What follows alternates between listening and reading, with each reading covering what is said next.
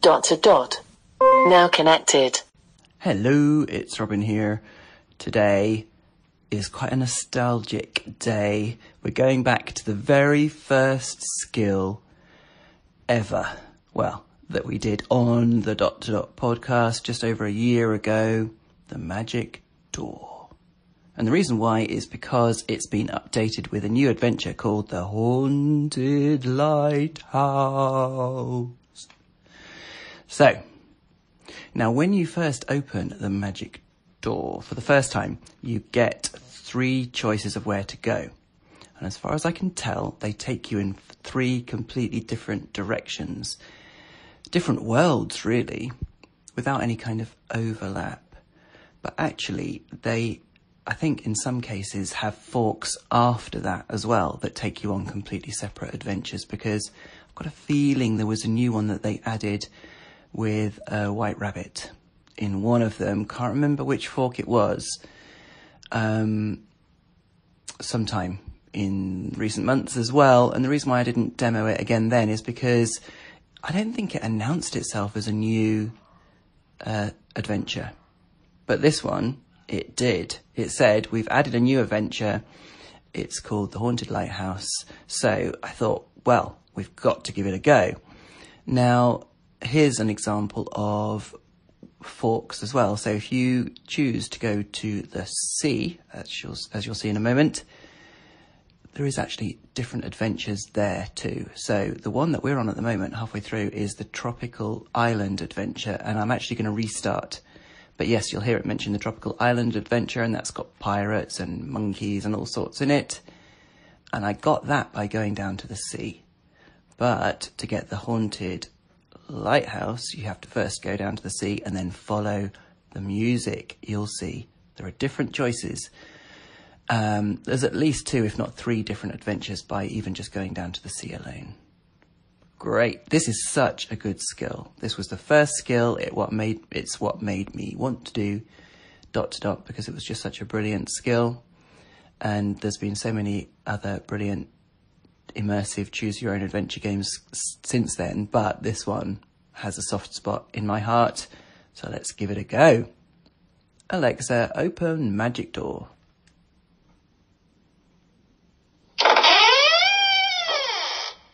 Welcome back to the Tropical Island Adventure. Okay. We continue without the monkey on a dirt path around the pond. It heads past the waterfall and winds a bit around a rocky mountain. We hear sounds behind us and we turn around. Hmm. Alexa, restart.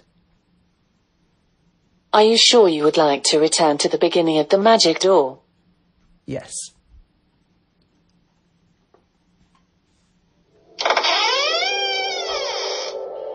Welcome back to the magic door. Our journey begins here, with three roads. One leads to the mountains, another leads to the sea. The last is a spooky path into the dark forest. There is also a small mailbox to our right. Would you like to go to the mountains, to the sea, or to the dark forest? You could also open the mailbox. Go to the sea. Okay, follow me on a sandy path overlooking the sea. The path takes us through tall grass, up a big hill until we find ourselves near the edge of the bluff, marked by a low wooden fence. The bluff is high above the shoreline, where waves crash below. From up here, the sea seems to reach forever. As we look out in the water, we see a boat floating next to the shore below. There is a narrow path here that leads down to the boat. We also spot an eagle soaring over a nearby bench. As we watch him turn inland toward a cluster of trees, we hear music coming from farther up the path. That's new.